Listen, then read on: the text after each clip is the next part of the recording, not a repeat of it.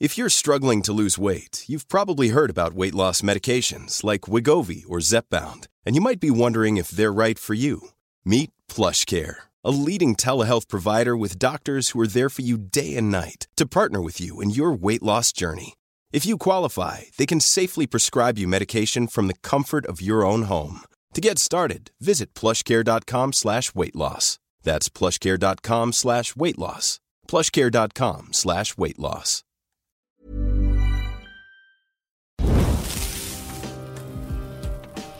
People can change anything they want to. And that means everything in the world. Show me any country, and there'll be people in it. It's time to take the humanity back into the center of the ring and follow that for a time. You know, think on that. Without people, you're nothing. Without people, you're nothing. Stoke the fire. All right, we're back again. Another week, another podcast. This is episode seven now. My lucky number, actually. This is Jesse, so I know it's going to be a good show already. Stoke the fire. Matt Stocks, Jesse Leach. Um, What should we say? First of all, let's say thank you. The response so far has just been truly overwhelming and inspiring and incredible, hasn't it? It's been so good. Yeah, between the guests and the people on social media and just some of the people we've interviewed and not even interviewed, just had good conversations with, it's been extraordinary. It's been life affirming. And yeah, I can't say enough positive about it. It's been a beautiful journey so far. Yeah. So thank you, everybody. Appreciate it.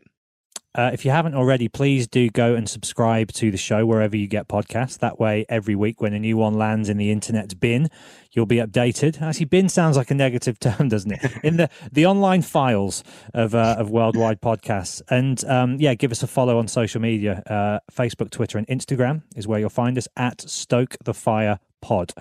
Without further ado, um, I know you're very excited about this week's guest, Jesse, because this is going to be for you, as well as an amazing conversation for everybody, a chance for you to reconnect with with a dear old friend. So why don't you tell everybody who this old friend is, and then we'll bring her onto the show. Yeah, so I've known her for a very long time. Um, my earliest memories, early high school, uh, she was always like sort of the big sister, um, checking on me, you know, randomly, and just being a, a kind soul and someone that I've seen go through a ton of growth and someone I respect very much. And it's been fun to watch her journey on the internet, um, you know, Instagram to who she is now. And I know she's got an incredible journey to share with us. And, and it'll just be nice to catch up with my old friend uh, Marcella Kroll. So, Marcella, come on down. Yes. Hi. How are you? I'm well. I'm well. How are you? Good. Settling into your new digs. Yeah. Yeah, yeah. Fresh off the off of a move, a big move, city to city move. So Yeah. Where, where where have you moved from and to? Oh, by the way, nice to meet you. I should say. hi. He's we, have never met before. We don't know each other from Adam. I'm Matt. It's lovely to meet you, and thank Nice you so you. much for coming on the show. yeah, uh, I just moved from Los Angeles to Long Beach, so not far, but def- definitely different environment. Oh, worlds apart, those two. Absolutely. Where whereabouts in Los, Los Angeles were you? What part? I was in Echo Park. Oh, Echo Mhm. Park. Oh, yeah. Okay. Yeah, I've got Yeah. friends. In, I've got a lot of friends in Echo Park, actually. What? Uh, yeah. Was there any particular reason for the move, or just needed a change of pace, or? Well, I, I had been wanting to move for years, but couldn't find the right way. And then I kind of got forced to move. So uh, during COVID, my landlord basically, you know, took back the apartment and I had to find something. So Wow. I guess Yeah. that was just uh, the universe's way of pushing you along. I guess, huh? Wow. Okay. yeah, it was a big change. You know, I was there from since 2006, and not in the same apartment, but in in LA. So Yeah. I want to Yeah. actually want to get to that during our talks because I'm curious about your journey there. But I guess um, Well, I let's just- reckon we should start by you two, I guess, detailing how this friendship begins, when and where you first met. Jesse, why don't you start us off? who, me or her? Jesse, Yeah, my, my memory is a bit cloudy of those days. I'm sure yours is too. Uh, I to pass the buck. I know. I feel like I. I mean, my first memories of you were probably in. Did we start going to school in like junior high? Because I was in. I was in the same grade as your brother. yes, my and- infamous and, brother. Yes. Yes, and uh, yeah, all the girls lo- loved loved him. Um, uh, but I hung out with all the troublemakers. um, well, I thought and, we're cool. yeah, yes, all the skateboarders and like the kind of troublemakers. But that was like junior high. Yeah. Yeah. So was, yeah, Park Park View. Park View Junior High School in Cranston, yeah. Rhode Island. Yeah. Mm-hmm. What a long so you, so way. you literally grew up together, really. Yeah. It, yeah. Absolutely. Absolutely. But then I don't I don't know. Well, we both we both went through our own kind of because you were you were like were you a year or two young or two younger than me? Younger, yeah. Yeah. And then um and then we reconnected kind of when you were well, you were singing with Corrin. Mm-hmm. Yeah, and, yeah, going yeah. Show, being out and about in the nightlife. Yeah, that's that, yeah. That and I worked at Club Babyhead, which was like the punk club. I worked the door there. Yeah, and then I, I still the door. Badass. Yeah, I worked. I worked the door. I worked all the hardcore shows because like the grumpy like older punks hated working the younger shows and then um but i would sell merch for you guys sometimes that's right yes you did yeah and i remember you working the door and my the manager of my band corrin was a, a girl named tina oh was, yes who was one of the old grumpy punk rockers that uh, i became close, close friends with yeah so punk and music and the culture was definitely something that you know, I I remember looking at you and admiring you and the crazy people you hung out with, the punks and the skaters and all that scene. And then I kind of became part of that, and then you know, we were just like we'd you know we had the history, but then as we got older, you know, I would just see you occasionally here and there and be like, hey, it was always just like, what's up? How you doing? And uh, yeah. I my memories of you were um, and big big moments that I remember were you overcoming some pretty serious like addictions and stuff. I remember you and I were both kind of partiers, and I have this very vivid memory of this because again, fuzzy. Um, but this one moment of you, I think you were out in the street screaming and like stepping on a, a vial of cocaine or something. It was just this moment of you where you were like, "I'm done." Mm. I I don't remember exactly what it was, but I saw a transition in your spirit, and I knew you were fighting something. So I've always been curious to mm-hmm. fill in mm-hmm. some of those if you're comfortable filling in some of those gaps and talking about your journey to going through all that and then where you are now it just seems like a lifetime of difference so many lifetimes i can't believe Wow, I don't remember that at all, but I'm glad you do. yeah. I like it's funny. I um, you know, I, I went through well, I don't know if you remember, like a lot of people would hang out at my house growing up because I lived in kind of like I had very young rock and roll kind of guardians, parentals, like my mom and my adopted dad. Um, they'd let us party at the house and stuff. So people were always there. But um, I had a pretty gnarly drug and alcohol addiction from, I don't know, 13 on until I overdosed at 18.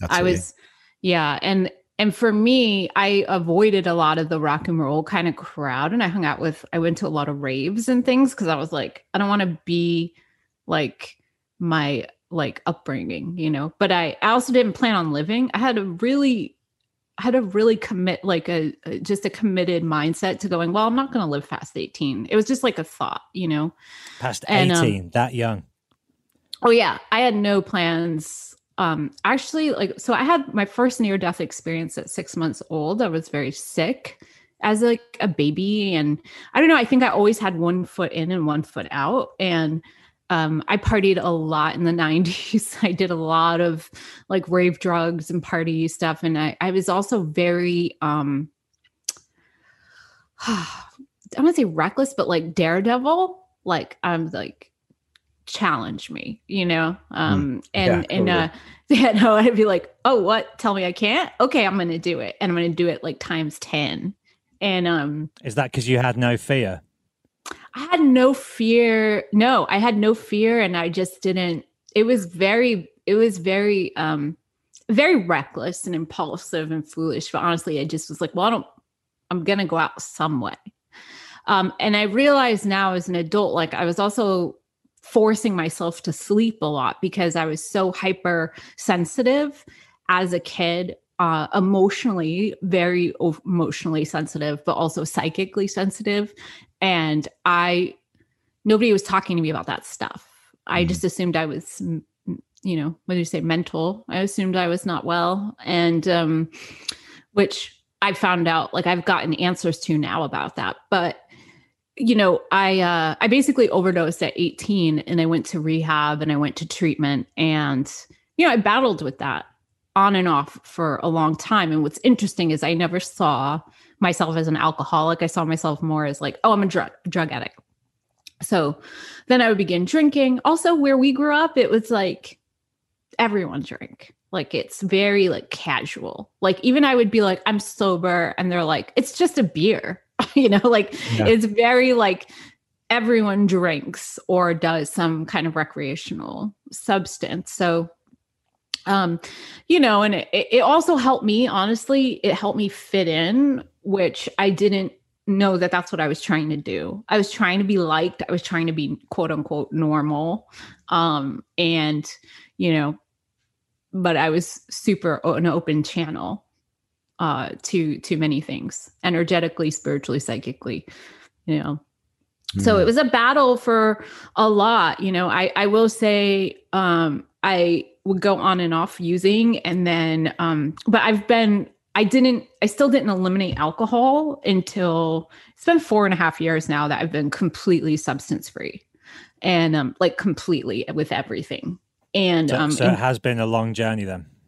Yeah, I'm 44 years old and you know um i basically would you know go from column a to nothing you know in column b and you know it was but also i realized like that's big part of my personality is like all or nothing mm-hmm. um with a lot of things you know be like oh i'm gonna learn the most about this right now you know so uh yeah but honestly the last i would say in my sobriety the last four and a half years um, and the amount of information that has come forward it really puts all the puzzle pieces together about why i was seeking and fighting so desperately you know things that i didn't have answers to that I actually have gotten answers to whether it's about my lineages you know family of origin and their own sensitivities and just not having access to learning those things or having anyone to kind of show me the way. Mentors which i didn't have. Yeah so you mentioned that uh, so is there traces of that in your family? You mentioned your family history. Did your parents have that? Or the people that raised you where where was that line drawn and how did you find that line? That's that's a, really interesting that you bring that up and it's curious yeah.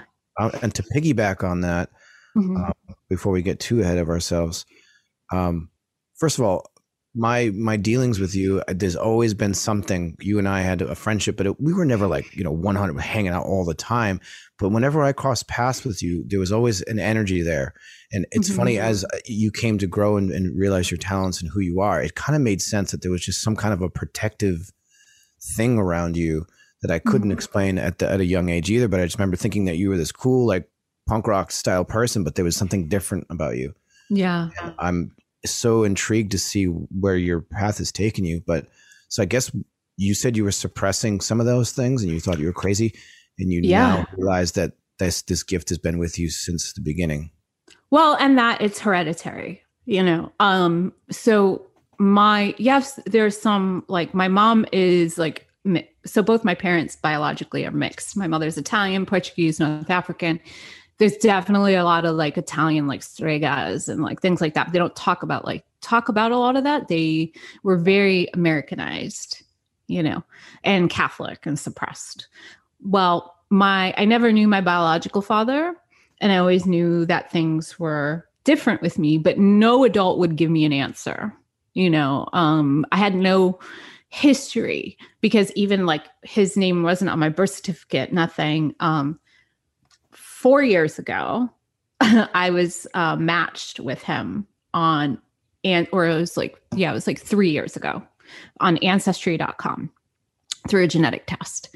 And what is wild to me is, you know, he's alive and well. He's only 16 years older than me, you know, so he was very young.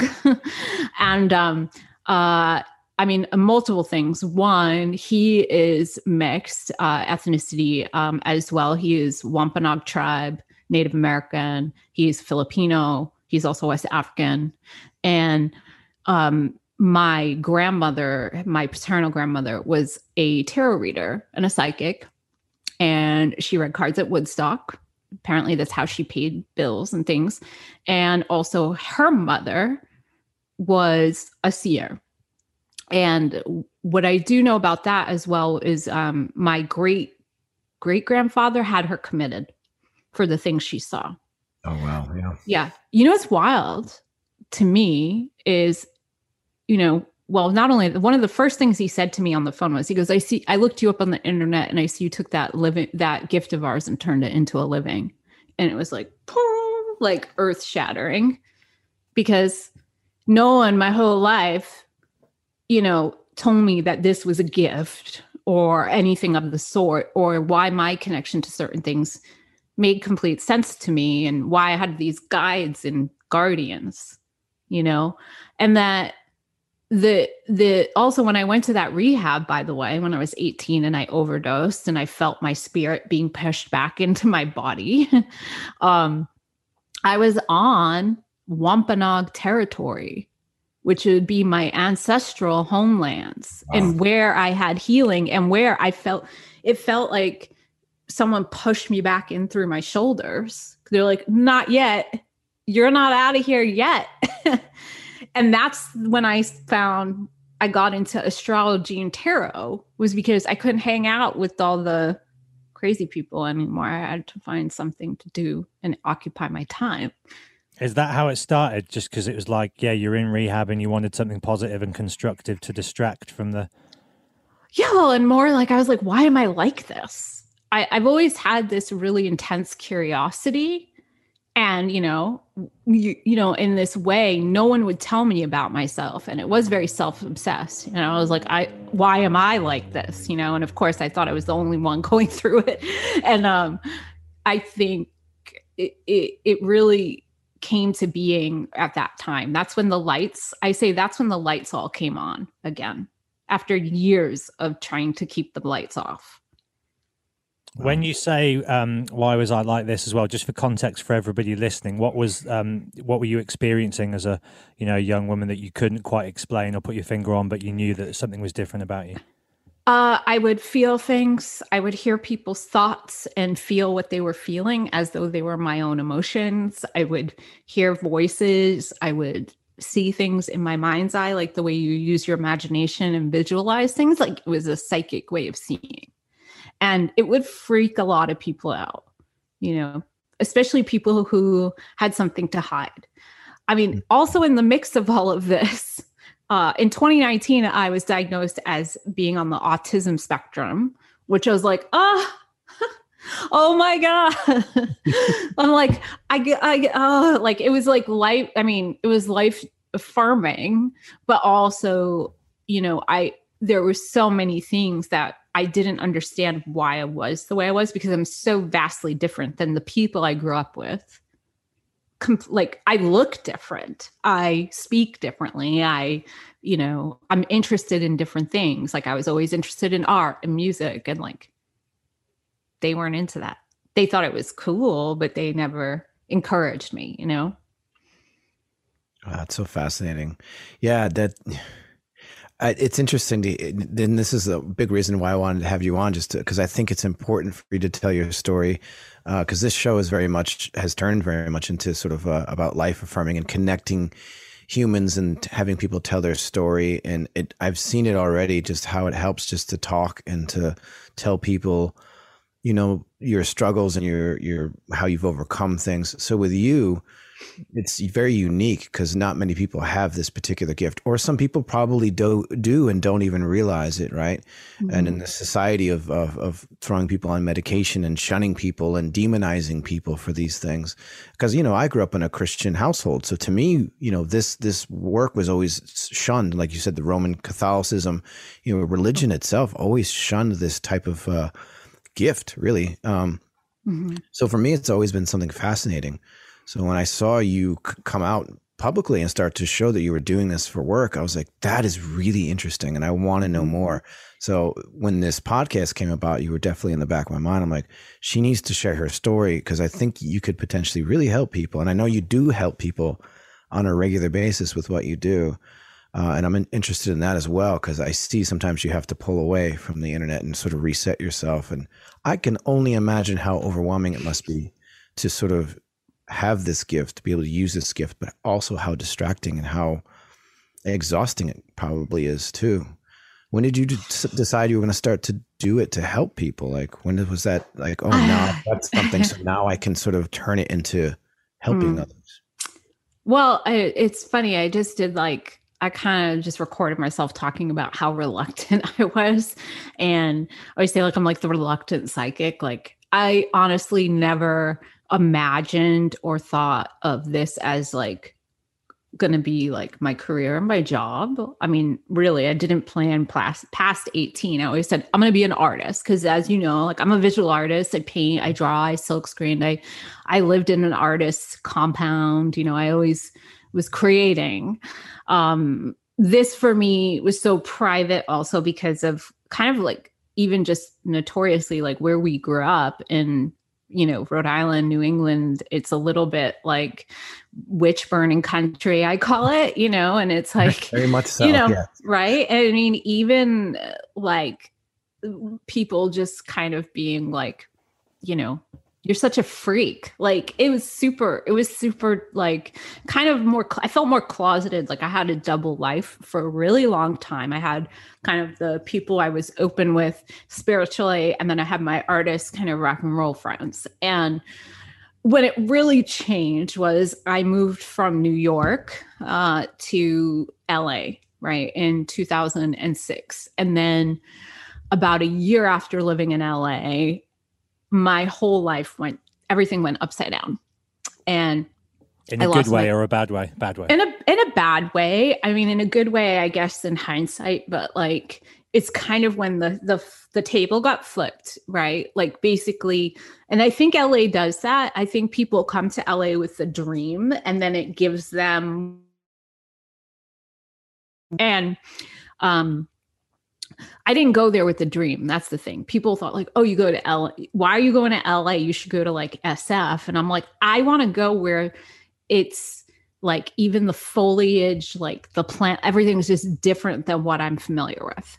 And for a year it was magic. It was like I worked at a like fancy showroom, like a retail job, like clothing, and then I just like I started I got a car and I just like was partying and it was whatever. I had a couple of art shows and then a year to moving, I got fired from my job, which had never happened to me before.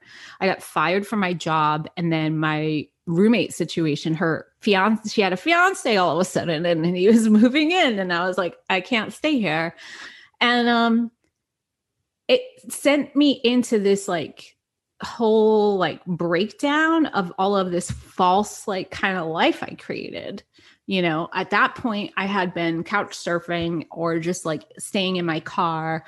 I had no job. I couldn't get hired. I was going into debt and I started I was like, well, I could do readings for like a sandwich, you know. It's kind of like what it kick started off was like me doing readings in exchange for something, you know, and to survive to survive yes. And and then so that was like 2008 you know but then i had like this really pivotal moment in 2009 where i relapsed on drugs. I had a third near death experience and that really it just changed everything. And that near death experience um it's the one I'm the most like, talk to talk about because it's it's the most out there one, I guess. If someone listening is like, I don't believe in any of this stuff, um, you know, this one, but this is what it changed for me. I was I was dating um, you know, in LA as like I'm a writer, but like they were a drug dealer, you know, and it was like I was like dating this writer and um and uh he was we had a really great understanding you know? I was like also seeing now and knowing that i'm autistic i was like i, I understand why we got along so well because he left me alone. Um, but there was this night after partying and he like tried to hold my hand and that wasn't like he wasn't affectionate. And when i looked over i saw his face morph into like a demon. And i was like i knew there was something about like if i hold this if i give in i'm done. And the fight or flight kicked in. And i fled. I like grabbed my stuff. He's like where are you going? I'm like i, I don't know. I gotta go. Like I is just that is that you seeing your future with this guy and just seeing like death or bad stuff? I just saw it being like a commitment to like completely losing my mind and not in a good way. Like he just he looked demonic. Yeah. And I fled and then I tried to drive my car um, into a tree on Franklin in Hollywood. I was I like fled the hills where he lived and I tried to drive my car into a tree and something something protected me something bounced my car off of the sidewalk and like back into the street like a cartoon it was like boop boop and just like went off on its merry way and i was so pissed because i was like i can't even take my own like i can't do this right like i can't even do this Failed right. at suicide. Yeah. Yeah. I was like, I can't even. And I called my friend in Echo Park and I was like, I'm losing my mind. Can I please come to your house? I just need to like have a stable inside, like I needed an indoor place. And she's like, Yeah, I'm to go to work, but like, come on over.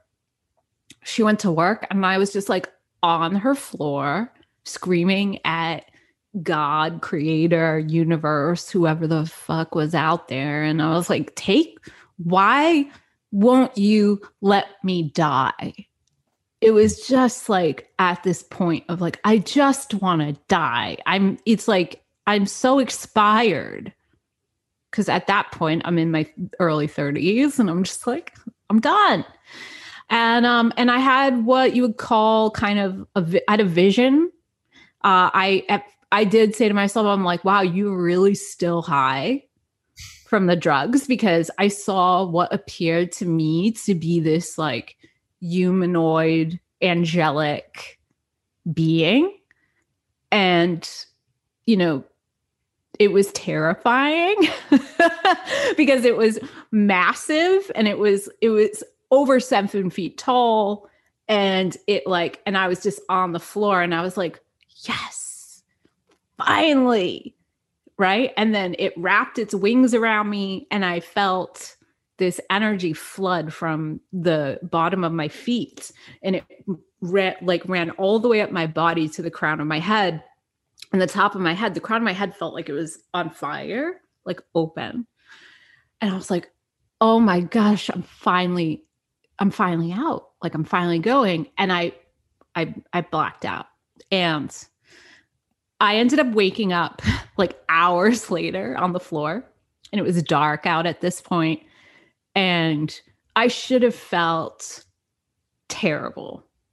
I should have felt like gar- hot garbage you know um physically.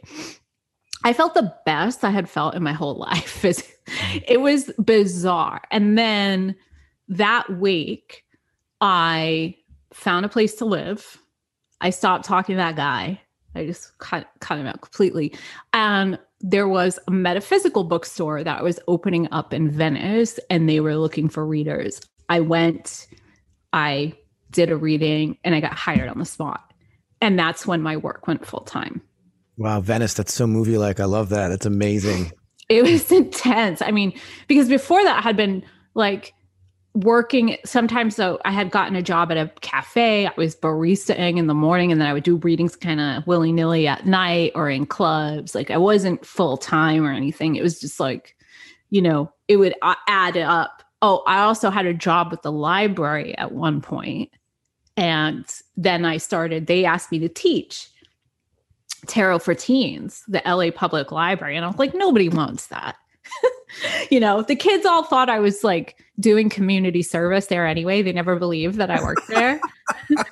like I'd yell and be like, stop it. They're, you know, you don't do that. They're like, you doing hours? And I'm like, no, you little punk.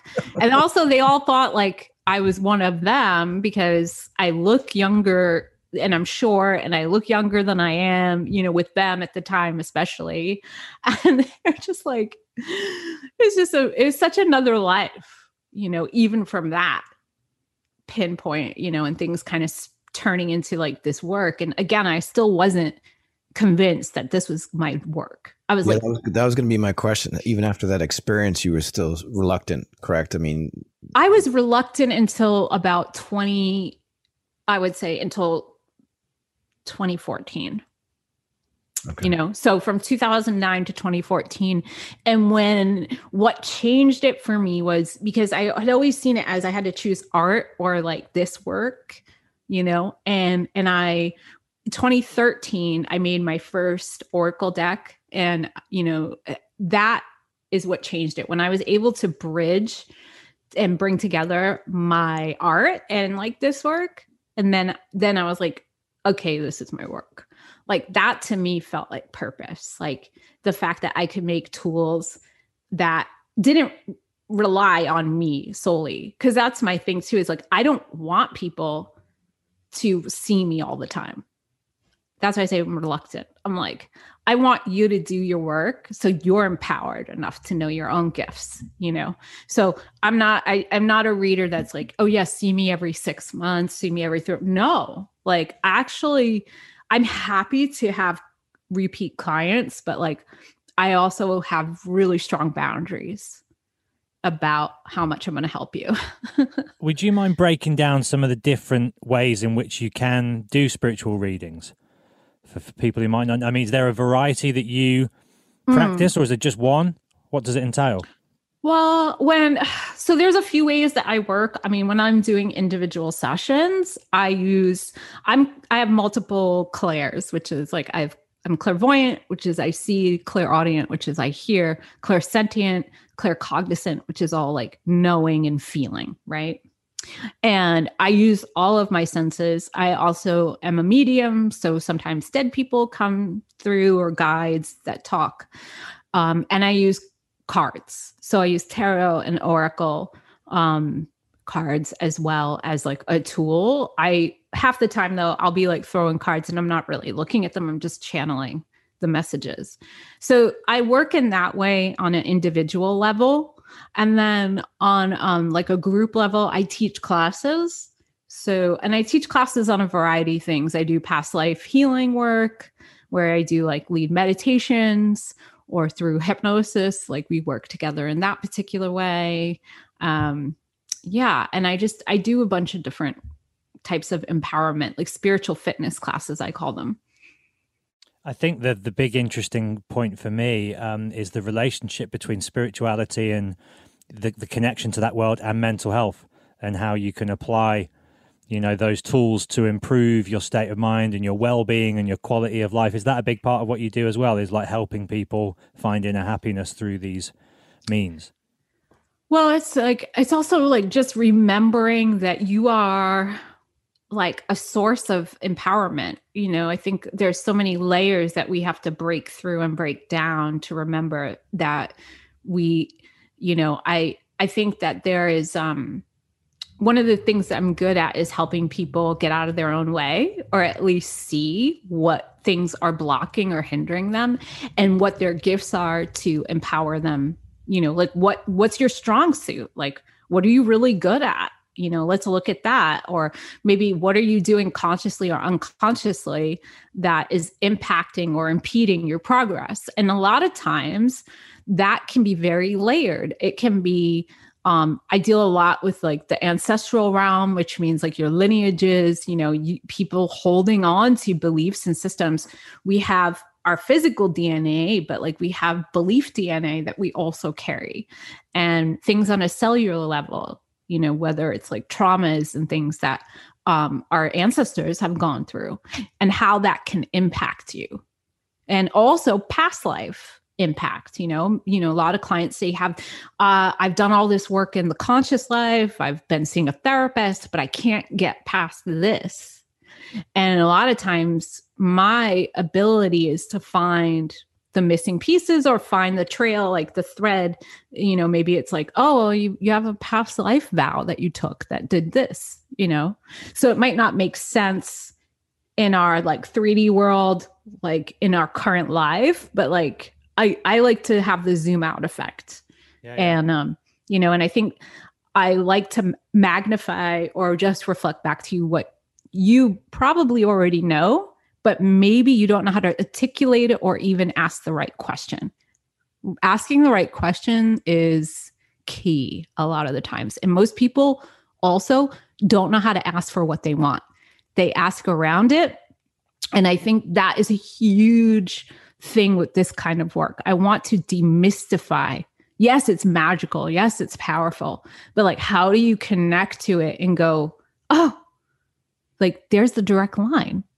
I had no idea I could do that. A lot of people think that touching the invisible is only privy to select few.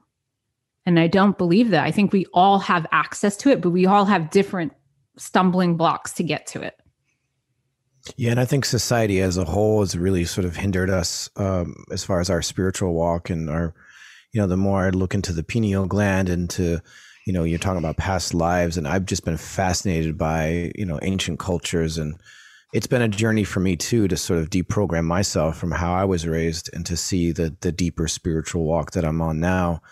Uh, and I'm super fascinated by the spirit world for sure, but there's also a part of me that has seen the dark side of it. So I'm actually curious to to see. Have you encountered situations uh, doing this? Because I know when you're tapping into this, this is powerful stuff.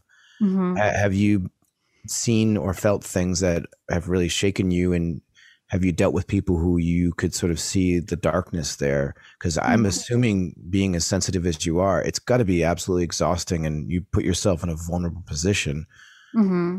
so i guess dealing with darkness dealing with protecting yourself while you're doing this type of work and mm-hmm. yeah i guess just speak on that type of stuff yeah i mean definitely i mean i feel like i've been seeing darkness since i was little you know like growing up in the environment that i grew up in you know, I remember seeing like there was this thing that would come visit me like nightly when I was 12, you know, and, like, oh. um, and you know, and ha- having really intense experiences in like New Orleans or in different places. Oh, you yeah, know, seeing really, yeah. I have like a haunted hotel kit. Well, we haven't traveled in a while, but I have a haunted hotel kit that I travel with now, like as a rule. um, Can you tell us what's in that or not? oh yeah, yeah. Um, so the haunted hotel kit, I'll have like you know like a small like like a little jar of like some kind of spray or Florida water.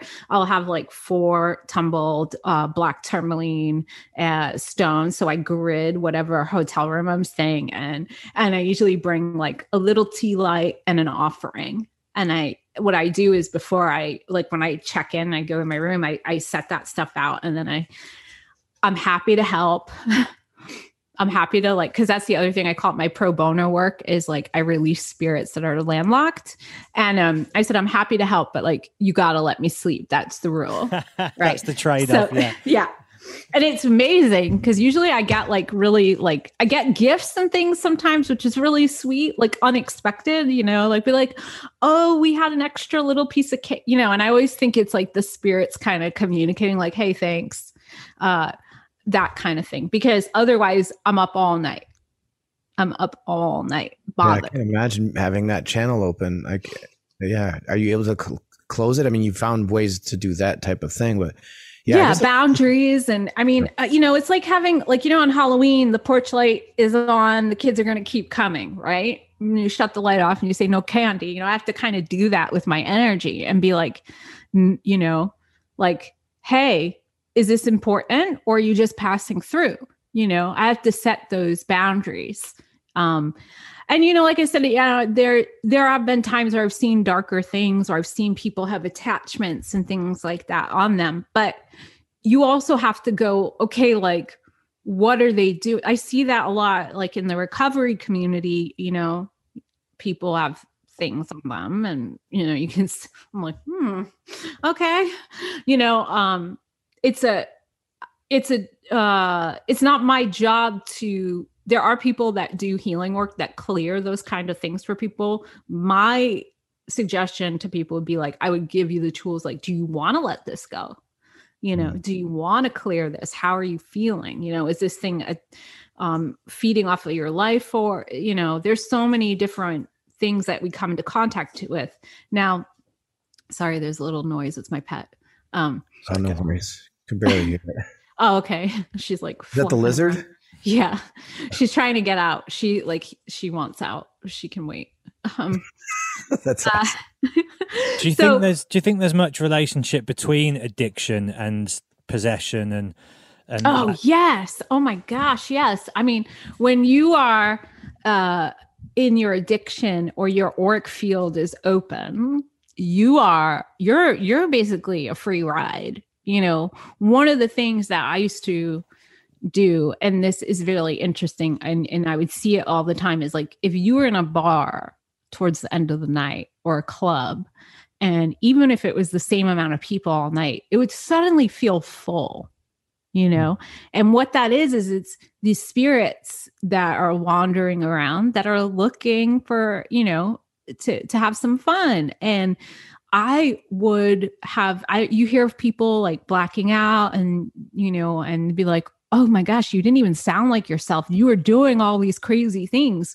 And what it is is is they would be they'd be um well in some communities they call it mounted. You'd be mounted or you would be possessed right? Hmm. and um i would let that happen to me all the time but most that's the thing is i didn't know that that's what possession was i would just be like i blacked out i don't remember now where i learned the difference was actually in new orleans um it was right before Katrina. I was down there and I had an art show.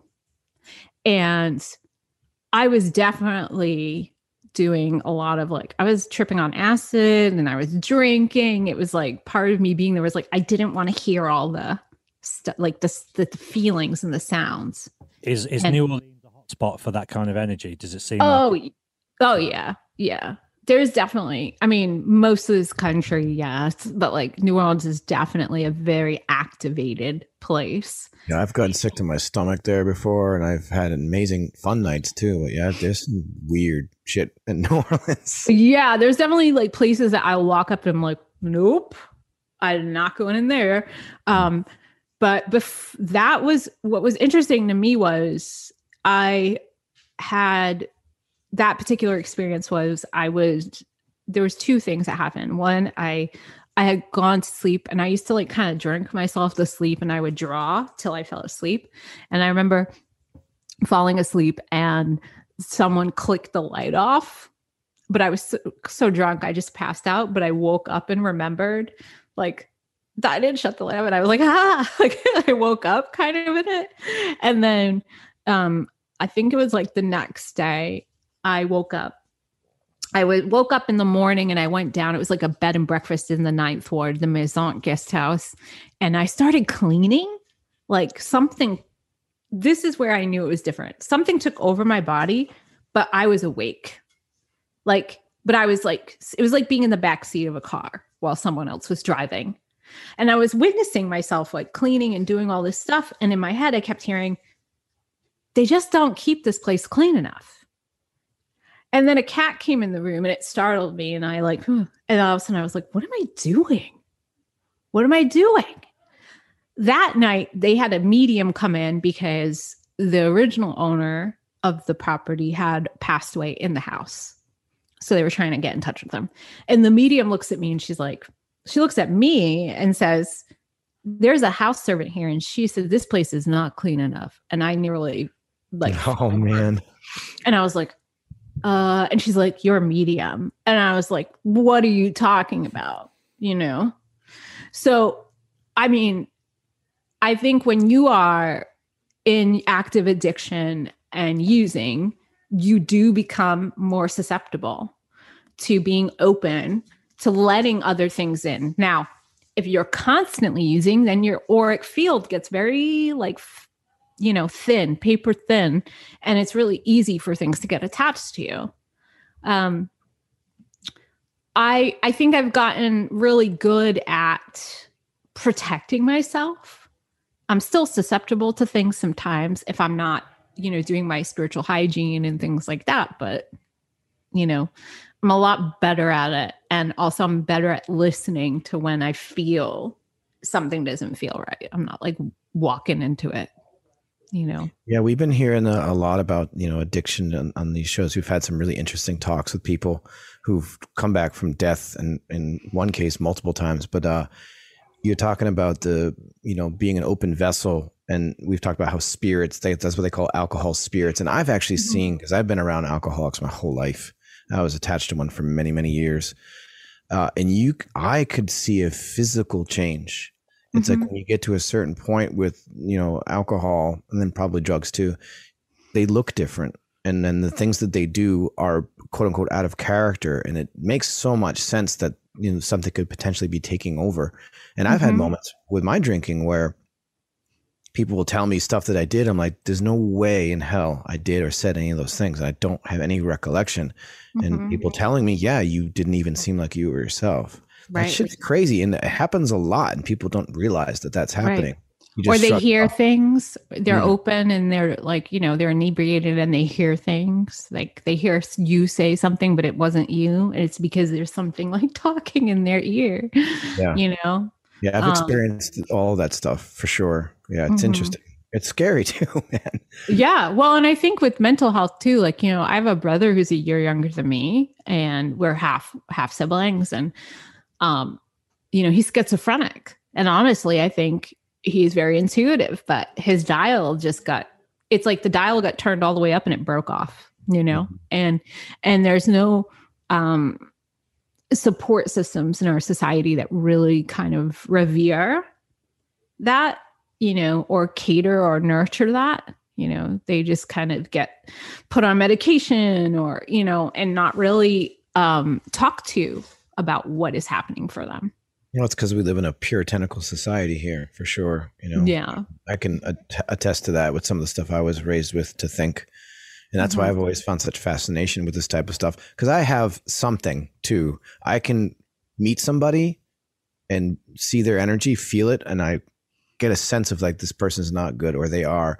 I think, like you said, I think everybody has that. Mm-hmm. I just think, you know, I wouldn't say harness, but recognize the fact that I do have that and to go with my my mm-hmm. gut or my vibe or whatever you want to call it. And it served me really well uh, the past mm-hmm. couple years, especially. But just you know, traveling, touring the world, going into a room, getting a feeling I can't describe, and knowing, like almost hearing a voice, not audibly, but just like go. And I know I've protected myself from potential dangerous situations because I listened to that inner voice, that gut mm-hmm. feeling. And uh, oh, that's yeah. something I've always been fascinated by.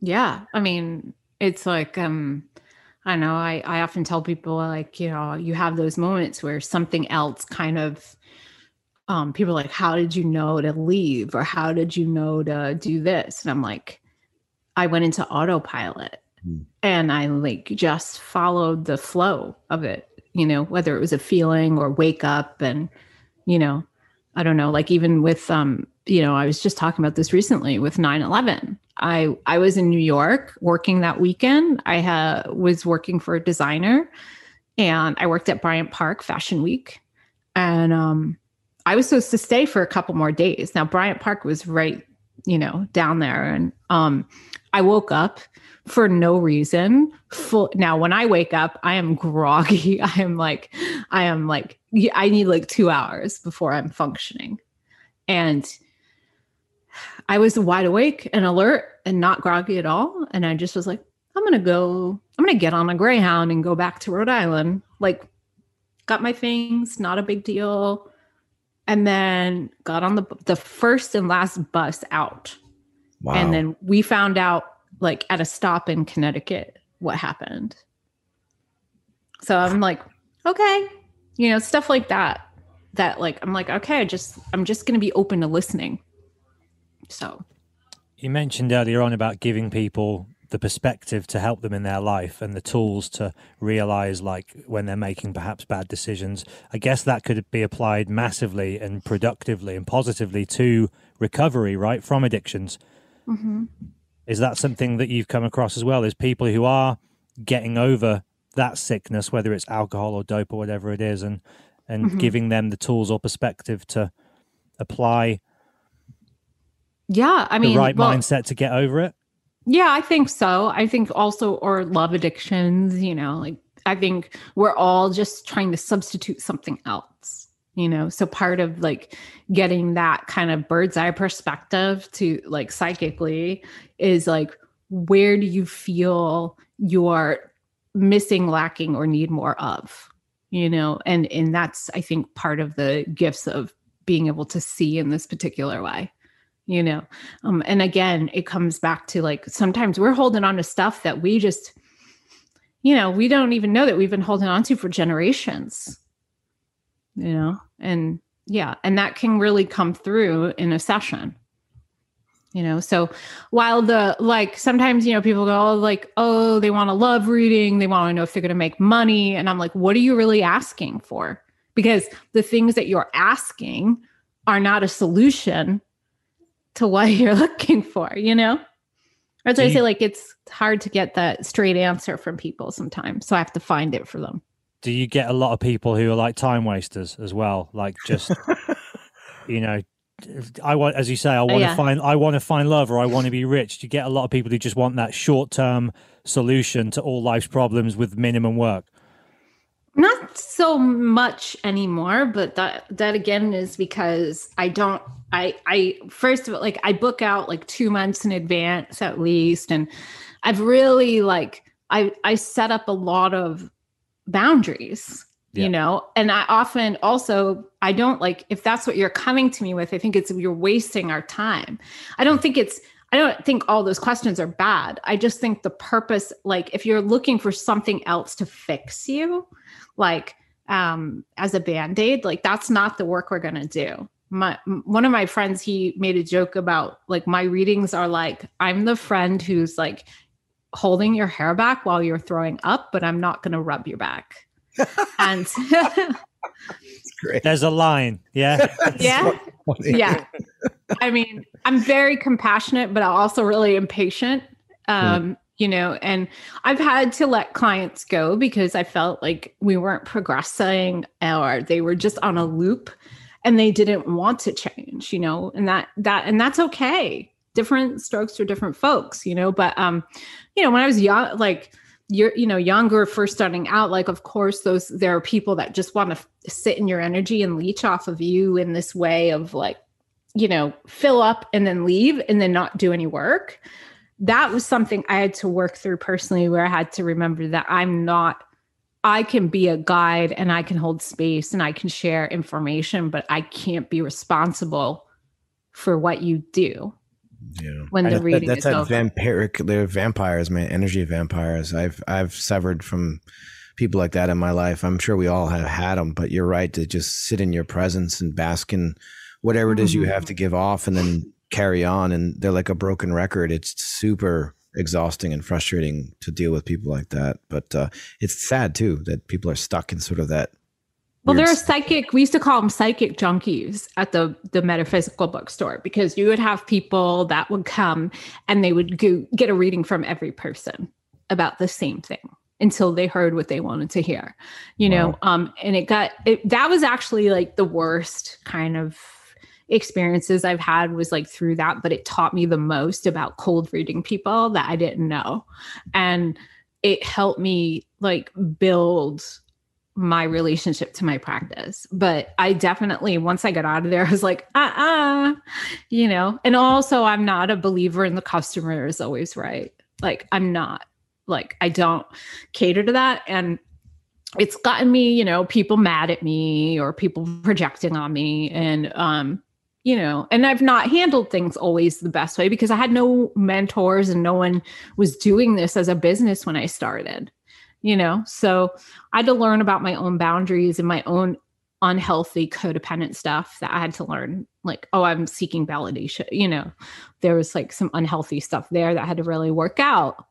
And um, yeah, I mean, it's just been a lot of learning lessons, you know, learn the hard way. Yeah, but sometimes that's the only way. See, for me, yeah. It's Have you ever had any like intense because you you obviously feel what other people are feeling, but does that ever manifest itself in a physical way in you?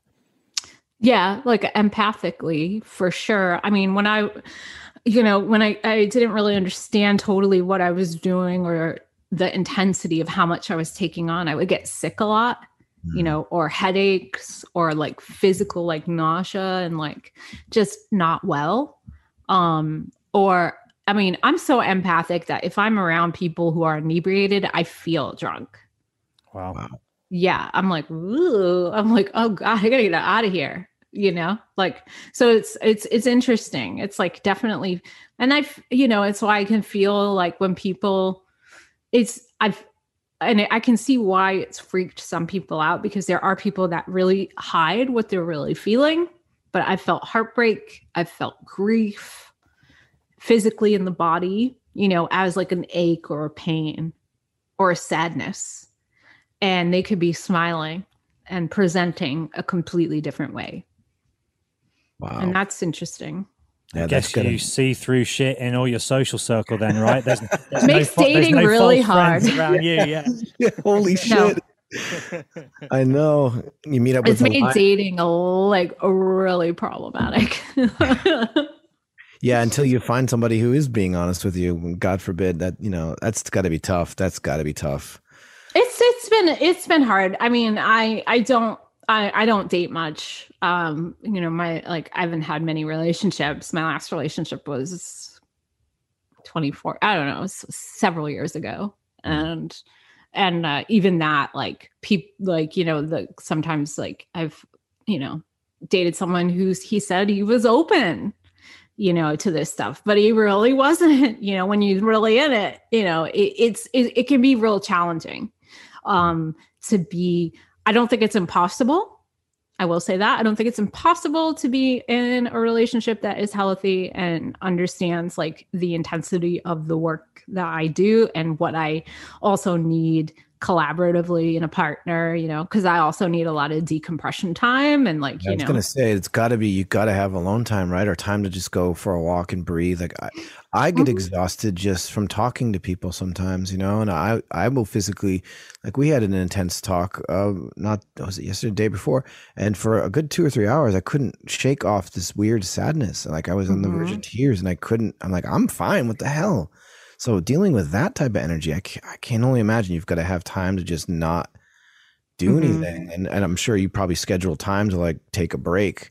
Oh yeah, And- I had to reduce a lot of my hours like this year with COVID and everything. You know, I just like I had to I was working um like four or five days a week and I I reduced I'm down to three days a week and I have a maximum of three people a day. And like Yeah. people think like, well, you don't work that much. I'm like, do you know what I have to do to like keep my equilibrium up? Like, like I need a lot of de also uh, I'm autistic.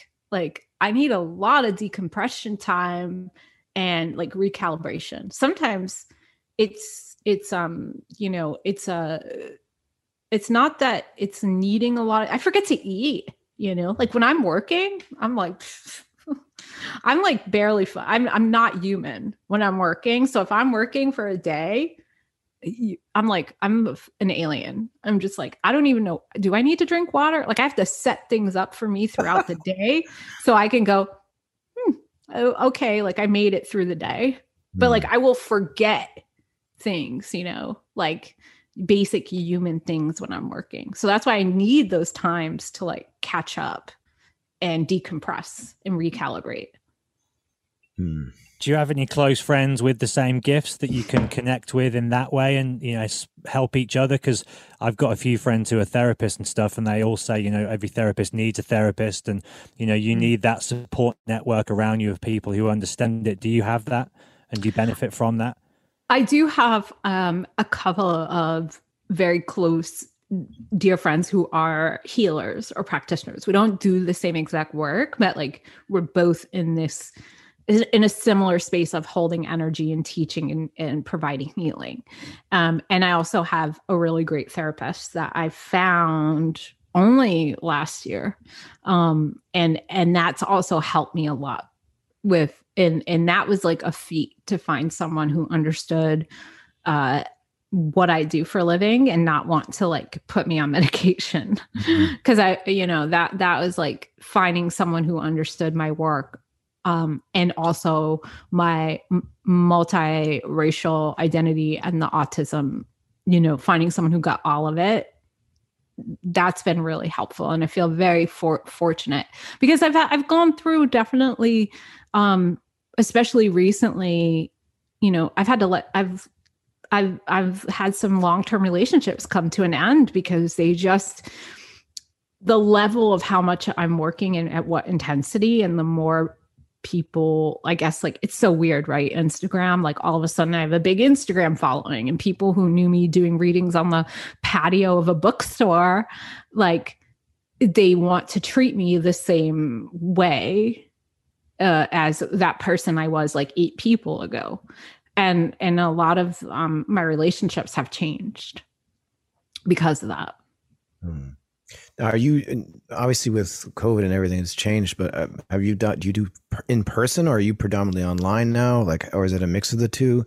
And now with the move as well, uh, I'm Yeah. interested. Are you able to do this type of work just via like Zoom or something like this? I prefer, honestly, I prefer distance readings now. I had an office in the arts district in downtown LA, and that was great.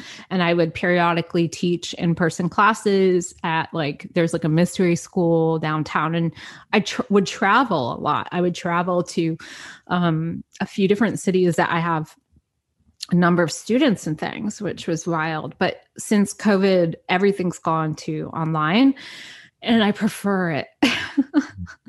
I love it. Um I obviously I miss I really miss traveling to teach because like I would have big, you know, turnouts like in Denver and in New Orleans or like different cities I would go to, Santa Fe, New Mexico, you know. Um and I do miss teaching in person, but the readings, I don't know. I just this is so nice to have space and boundaries in this particular way because I can shut the screen and we're done. That's You it. know? Just click leave meeting. Ah, yeah. yeah. You know, it's like You're So able to I- op- operate at your highest capacity th- through the internet and stuff. You can still do what you do. Yeah, I tell people like, you know, you could do this like cuz some people get concerned. They're like, "Can you read the same?" I'm like, "You know what? If you're focused, then great. If you're surfing the web and we're trying to do a reading, you're not going to get a good reading." like, Wow, get off your phone. Do that? I've had your help, people try to do that.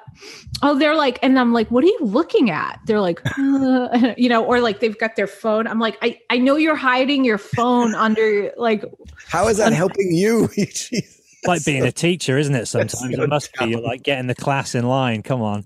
totally, totally. And that's the other thing. I'm like, I'm not your mom.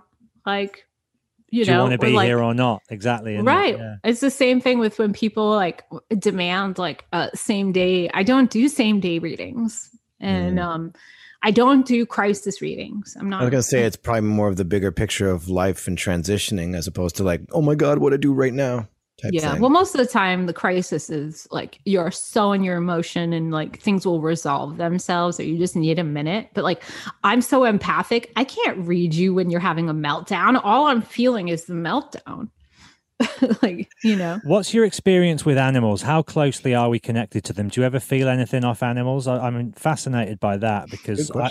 I love animals, but I haven't had one for so long. And but whenever I'm around a friend's pet, I just you know you s- somehow feel more human and, and connected to something and Mhm. alive.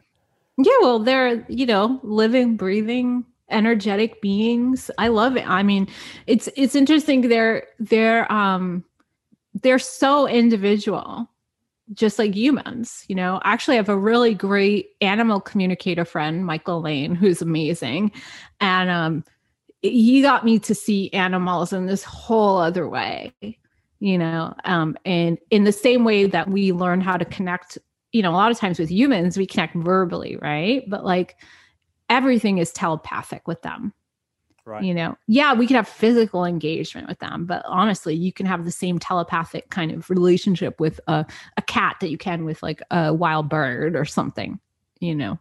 Um, and I think that they're really it's it's interesting because like growing up, we had like a a family dog, but like I never connected. I connected more to wild animals.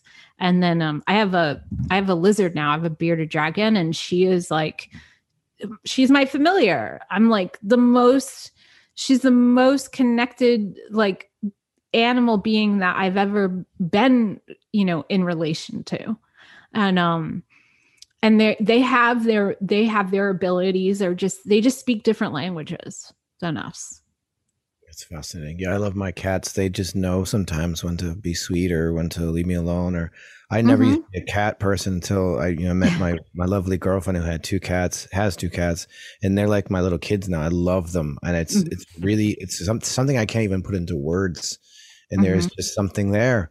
They look at me, I look at them. I lock eyes with one of our cats, and we don't break eye contact, and I get vibes. It's so strange, and I never used to be like that.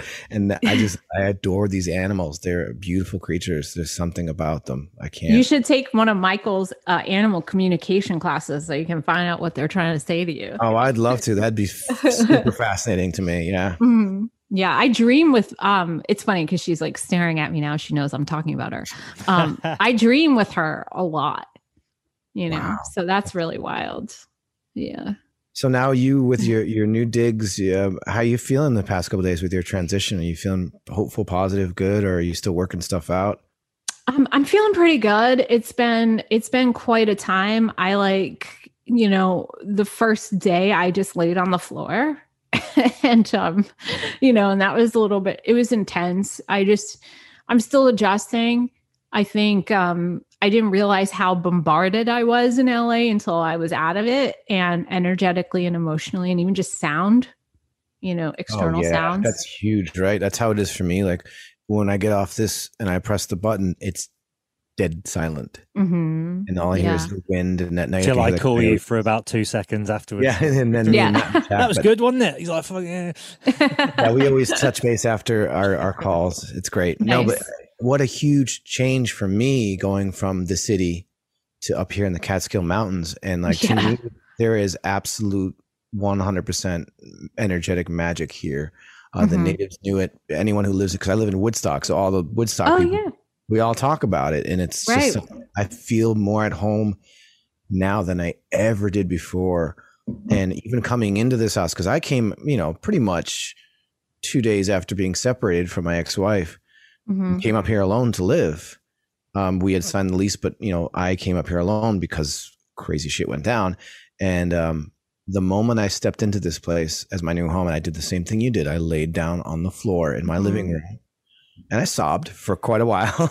Yeah. and then this, there was an overwhelming sense of peace and just this, almost like a spiritual reassurance of like you, you're in the right place right now. Right. I think you also, even if you know you're in the right place, you still have to grieve the Yeah. old life. And Yeah. even if you're like excited and know that the change is good, you still have to grieve. I mean, I think that's been a big part of all of this too. This whole like year for people is even if we are happy to be like in a new experience, we still have to kind of honor what happened and you know um it's weird you know i find that even with change and even though i'm excited and even though i'm growing and things are good there there are these little whispers of old familiar fears that want to kind of come up and and test me. And and i think that is kind of relevant to a lot of people right now and i i just say that because I feel like it can feel really good to go to what's familiar, but I really want to encourage you to not like just because it's familiar doesn't not to not go back to the old ways, as you say, like when Mhm. when this is over and things are open again and stuff's happening again, right. don't don't just go running straight back, as you say, to that point of, oh, this is comfortable and familiar to me, and I'm going straight back to what I've been missing this whole time. Right. And like I, you know, it's like, oh, I know how to operate in that.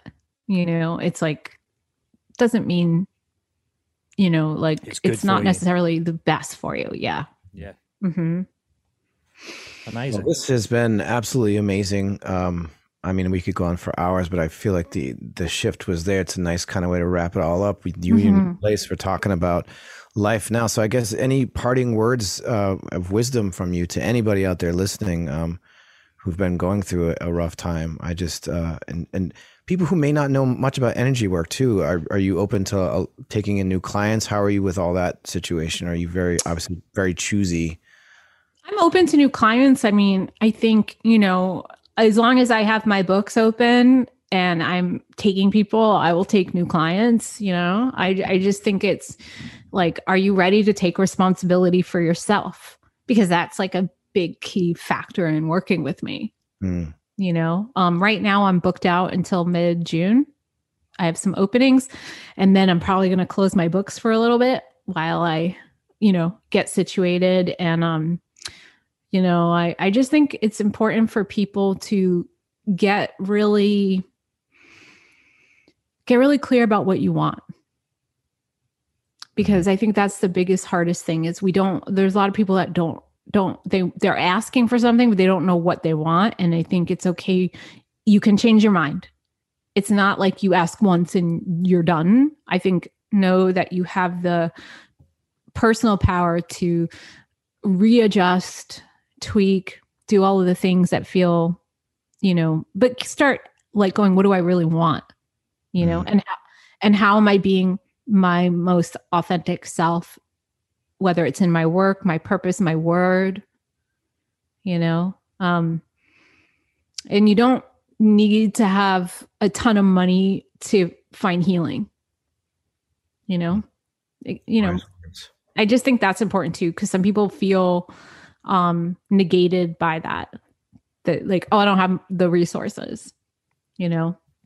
So I uh, I I always like to plug how I found my therapist which is through Open Path Collective which is a online resource it's mostly in the US but it basically finds affordable health uh mental health care for anywhere it, it's a resource to find therapists that provide those services Oh, so that's great. That's awesome. Yes, plug away. I love that. I didn't know about that. I'm going to look that up myself. That's really yeah cool.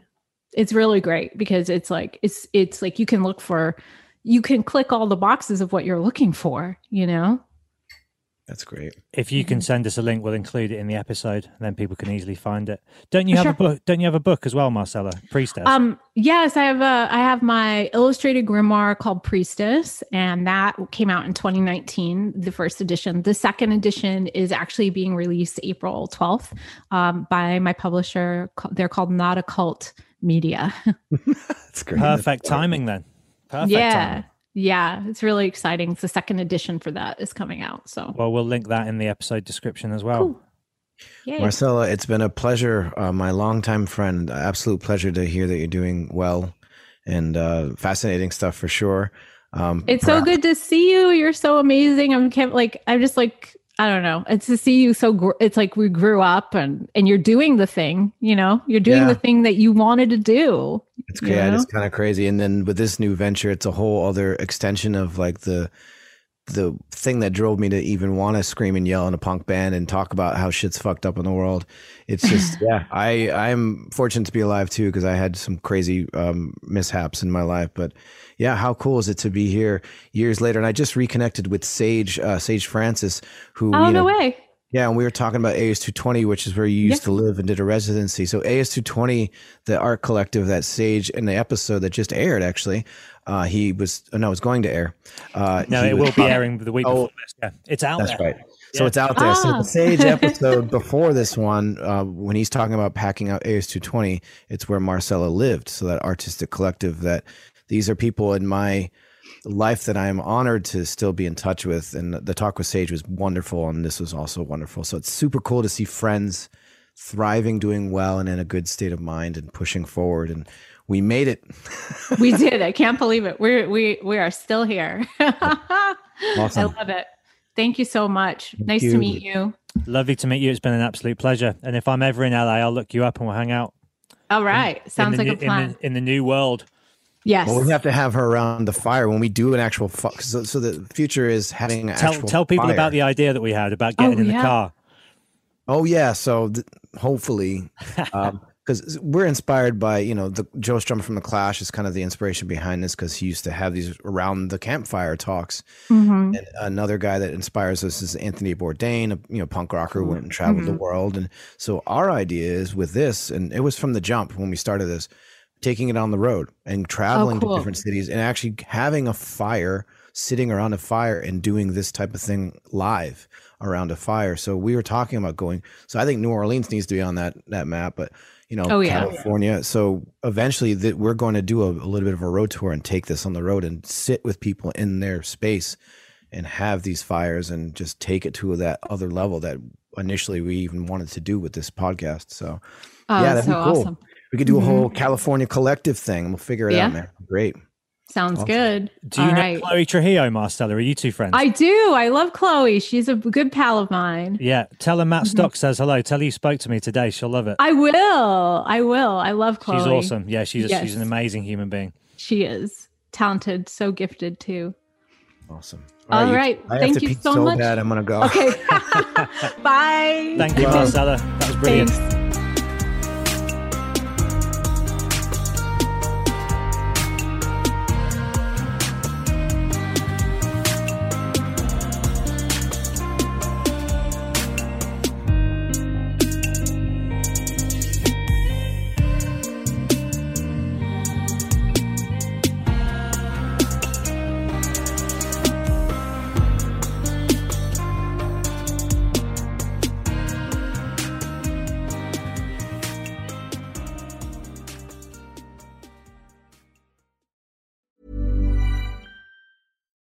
It's Paige DeSorbo from Giggly Squad. High quality fashion without the price tag. Say hello to Quince. I'm snagging high-end essentials like cozy cashmere sweaters, sleek leather jackets, fine jewelry, and so much more. With Quince being 50 to 80% less than similar brands. And they partner with factories that prioritize safe, ethical, and responsible manufacturing. I love that. Luxury quality within reach. Go to quince.com slash style to get free shipping and 365 day returns on your next order. Quince.com slash style.